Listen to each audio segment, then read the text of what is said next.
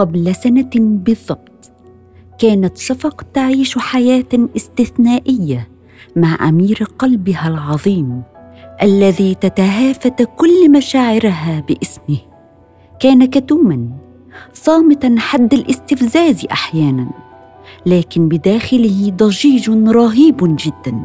استطاعت شفق بذكائها أن تقرأ دواخله كما هي.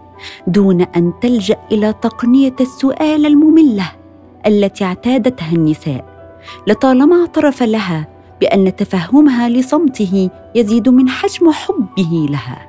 لذلك اختارت أن تكون له مصدر راحة وفقط فشاركته صمته دون أن تحتج على شيء. أحبت كل عيوبه التي غالبا ما تؤثر على علاقتهما. وتغلق أبواب الصلح بينهما في نزاعات كثيرة. دماثة يوسف ورزانته لم تشفع له. ذلك لأنه في كل مرة يتركها ومشاعر الغضب والحيرة تجتاحها وتسيطر عليها بشكل يجعلها عاجزة. واحيانا نادمة على اندفاعها في حب شخص كهو. ذات يوم بعد خلاف دام أسبوعين وأكثر قررت أن تبتعد عنه وتقتلع روحه الملتصقه بها. إنه يؤذيني! كانت أكثر عبارة تتردد في داخلها طيلة فترة النزاع. وجاء اليوم الذي جعلته ماضيا بعد أن كان حاضرا ومستقبلا مشرق.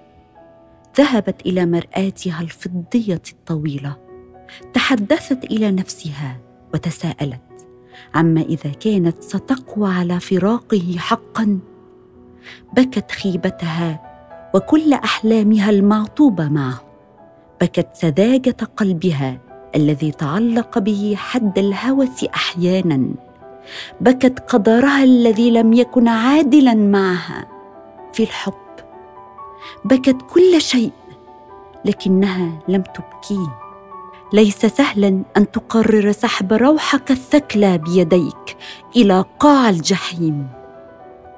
كانت تتمشى في البيت كجنازة بدون معزين بدموع يتيمة وقلب منفطر.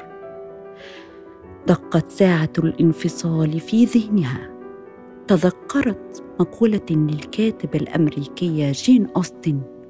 مؤسف أن يتمنى الإنسان حقه كالاهتمام من شخص يحبه مثلا. تنهدت بأسف على روحها المشوهة.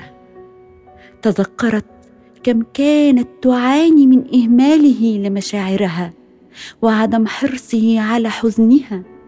تذكرت الوحدة التي يرميها بها في كل مرة. ثم لا رحمته بمشاعرها المتضخمة جدا. توقفت عن النحيب.